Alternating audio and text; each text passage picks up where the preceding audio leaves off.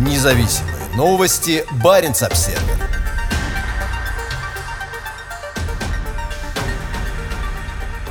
На одном из объектов Мурманского транспортного узла снова строят. После почти годичного перерыва возобновились работы по созданию универсального порта Лавна, чьей основной задачей будет увеличение экспорта российского угля.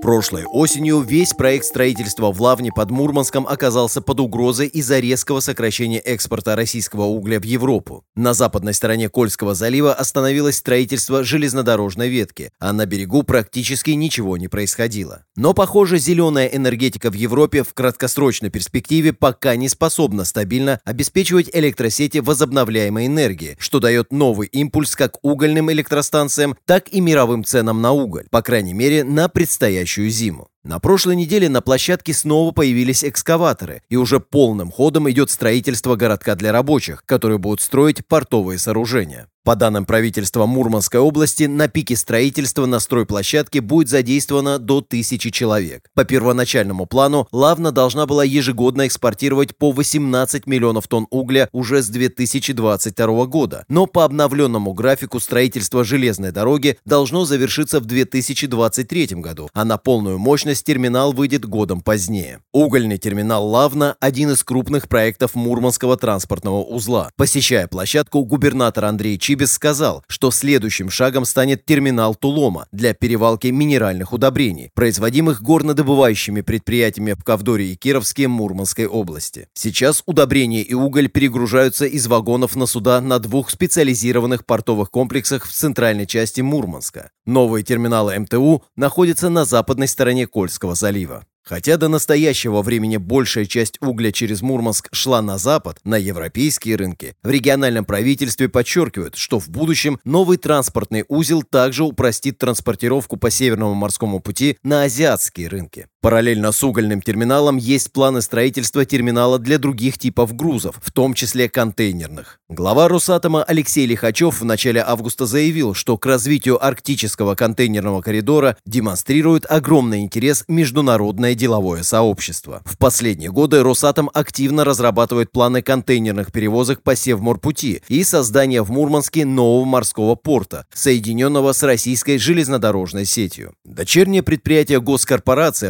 Росатомфлот сейчас строит 5 ледоколов ЛК-60, которые в итоге заменят стареющий флот судов советской постройки. Кроме того, на верфи «Звезда» на российском Дальнем Востоке строится первый сверхмощный ледокол типа «Лидер» мощностью 120 мегаватт. Всего планируется построить три «Лидера», первый из которых должен начать работу в 2027 году, обеспечивая круглогодичную навигацию от Мурманска в Азию через Арктику. Для Мурманской области новые терминалы являются частью плана масштабного промышленного развития, направленного на создание до 25 тысяч новых рабочих мест. В понедельник губернатор Андрей Чибис заявил, что сейчас в регионе реализуется 141 проект. В первую очередь, эти проекты для нас – это новые рабочие места, подчеркнул губернатор. Для него совсем не секрет, что на крупнейшем строительном проекте, реализующемся сейчас в регионе, верфи «Новотека» в Белокаменке для проекта «Арктик СПГ» в основном заняты вахтовики из Средней Азии и Китая. Независимые новости. Барин обседный.